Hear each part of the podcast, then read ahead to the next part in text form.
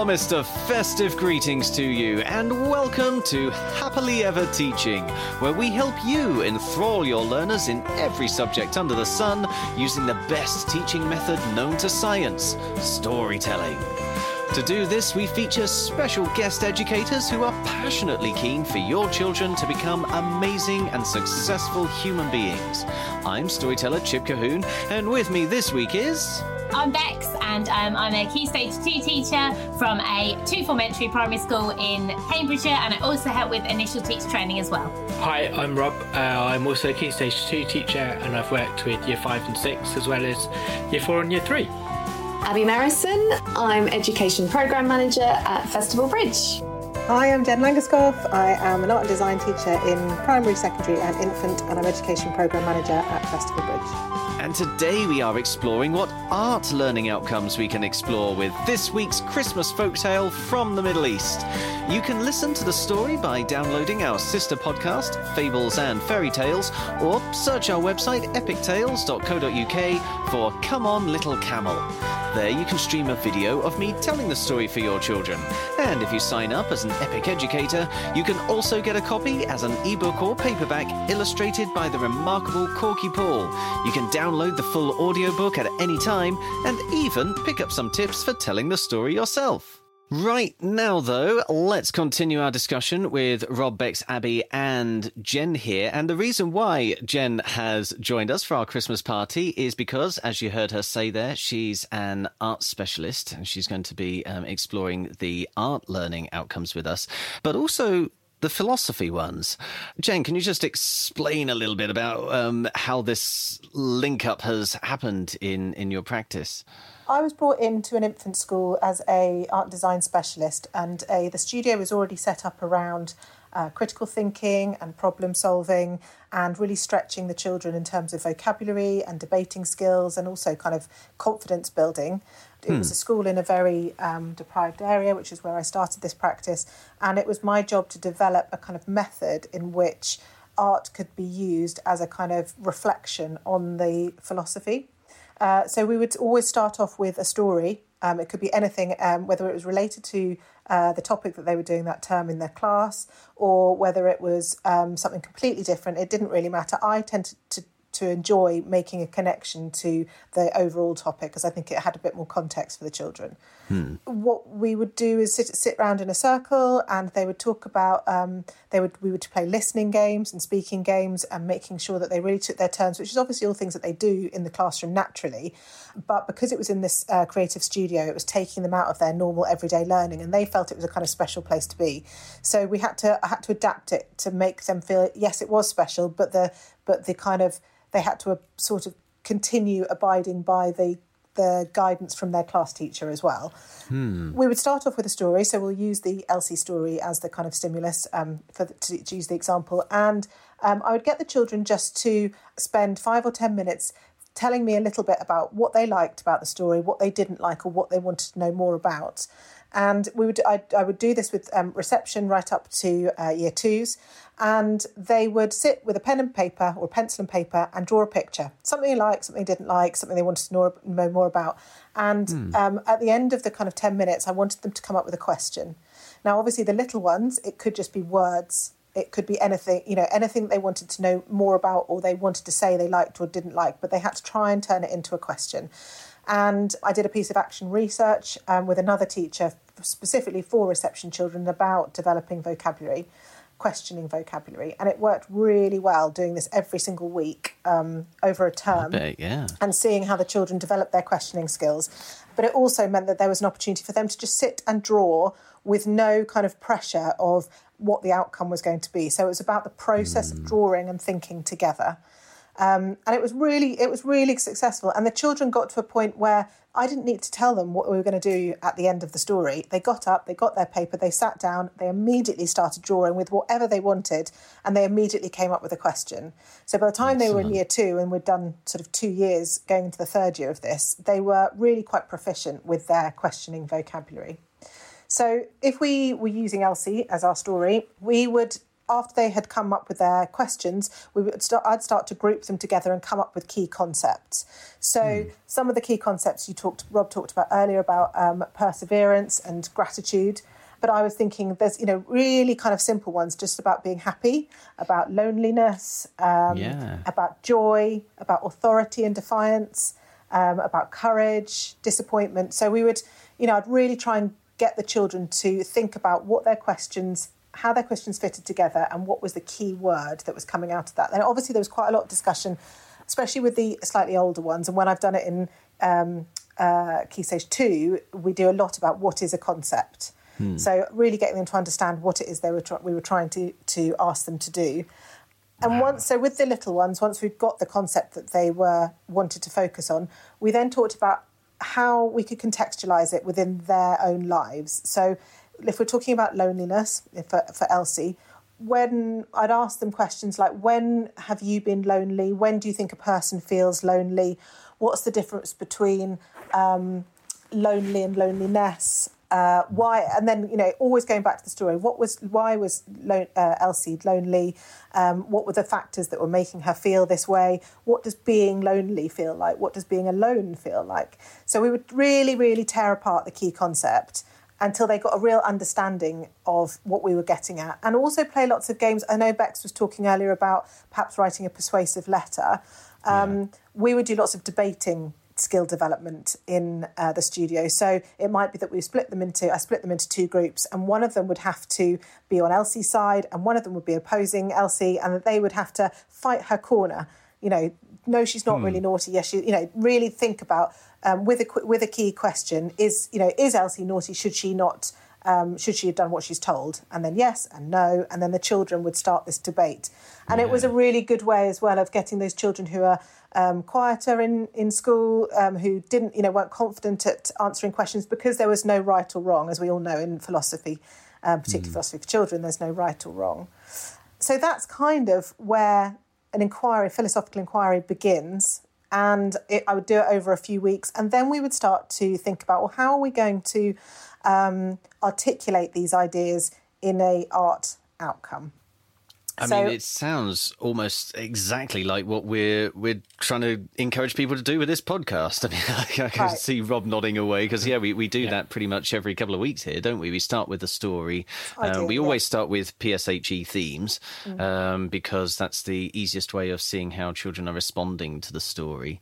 And uh, uh, so, so philosophy for for children is essentially capturing the essence of philosophy, which is asking questions, Yeah. isn't it? Asking Yeah. questions about life. Absolutely. And I, I, I, really love that idea. And, and um, Abby was talking about it a bit earlier again in the, the PSHE discussion. Just letting people know that there is no right answer. Um, and it's, it's okay to doubt things and to question things um, because otherwise we end up with a life where um, t- t- too many people are, are absolutely convinced that they're right. And that's how you get, that's how you get conflict. That's how Yeah. things start going wrong in the world because people are always just assuming that whatever they've been told or whatever they've decided uh, is correct.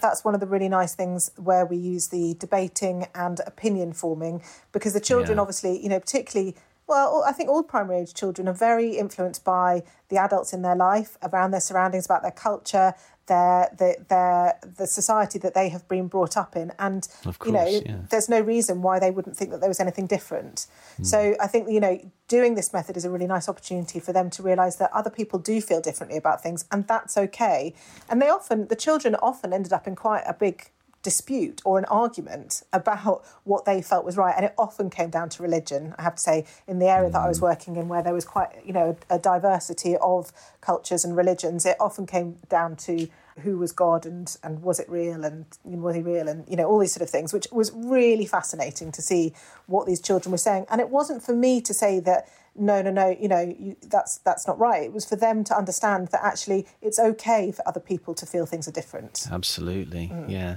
Just out of curiosity, then, because it's it's always great meeting like minds. Um, but have you sort of amassed any evidence that what you've been doing has made a difference in the the lives of the children that you've worked with, or, or the schools that you've worked with? I think the children, by the time they came out of year two, and they'd done this process for three years, they definitely had an ability to talk more confidently and with more conviction and more um, and, and an ability to listen better to one another.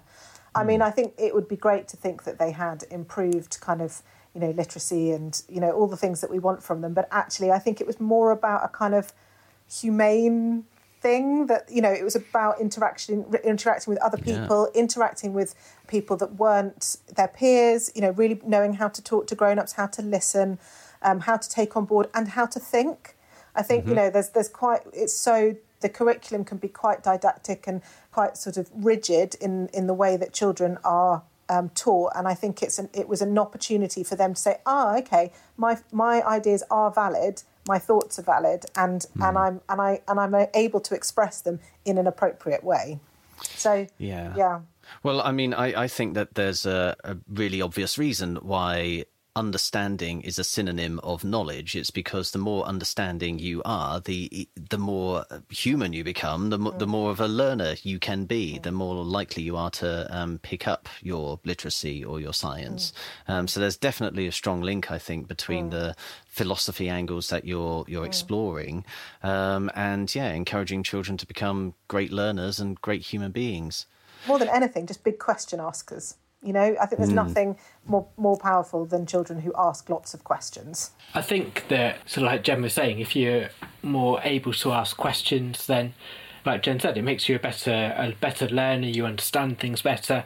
If you can listen as well, teaching the skills oh, to yes. listen, then that helps in areas of the curriculum as well. Because I would think about listening to stories. If you if you just sit there and you're not talking, you're not necessarily listening to what's happening um, despite what some children think. But to be able to listen, to understand, and then to empathise and sympathise with the characters, it kind of it all builds in massively to what we're trying to build in these children. I think, and to use those kind of skills to think. I mean, even subconsciously, to kind of reflect on your own existence in the world and your own being. Mm-hmm. I think is is a really good to um, enable children to to, to use it from a very young age because then it's built in, isn't it? Yeah. And so I guess the uh, the link with art then comes with the various ways you can have of expressing your viewpoint mm. and sharing it with the world. Yeah, absolutely. So what I would tend to do at this point was introduce them to um, normally just one artist because otherwise, if I've done it with older children um, in secondary, you can introduce a number of different artists and they can select which ones they want to work with. Um, hmm. But for the story of Elsie, I would probably look at Starry Night, Van Gogh. Lots of children will be familiar with, with this piece of artwork. Or as another yeah. one called Starry Night by Edvard Munch. Um, and then there's a completely different one called Starlight Night called, uh, by Georgia O'Keeffe, who I'm sure you are familiar with the with the artist, if if maybe not the artwork. Um, but I would, um, after they had focused on the question that, or the, the key concept that they wanted to work on, I would really get them to tear it apart as much as possible.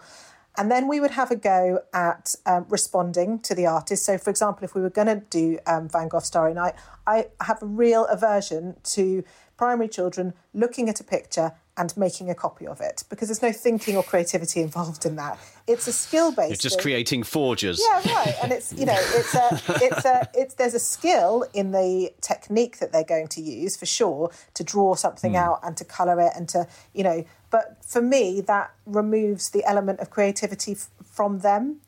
So okay. we would perhaps do a take a section of um, Starry Night and have a go at using maybe some oil pastels or some sgraffito, you know, where you where you cover it in black um, paint and then where the where you've used the oil pastels or the wax crayons, it, it won't it won't mark over that. So you've got this really kind mm. of nice contrast between the black sky and the and the colours. But then I'd start to think about, okay, well, what does loneliness mean to you? So it might be that we had a whole session where they were just doing little drawings with little annotations, um, thinking about loneliness, maybe thinking about a part in the story or thinking about a place where they have seen loneliness or a character that they want to develop that's around loneliness or a house that's lonely, you know, really getting them to drive it because as a facilitator for this method, I felt that even though I'm a trained teacher, I didn't want to teach them. I couldn't teach them. I just had to allow them to kind of take it. So the skills and techniques and materials I could I could teach them, but uh, but the creativity had to come from them. So we would explore the materials, we would explore some processes, we would explore some techniques, and then I would say to them, right, okay, well let's let's now make a piece. What do you want to make? How do you want to make it? And just see what would happen. The the pieces of work that the children came up with were absolutely extraordinary. And giving them that freedom. I mean, I think, you know, when teachers in the school I was working in with um, gave it a go without me being in there, it was difficult because they they didn't have the, the confidence or the skills to drive that with the children. So, you know, I think it was beneficial that I come from an art and design background because I knew how to kind of steer the children in the right direction without saying this is what it needs to look like. Another example, the Edward Munch um, also Starry Night is a really beautiful um, landscape with a kind of almost like a Turner sky with a meteor going across the, the top.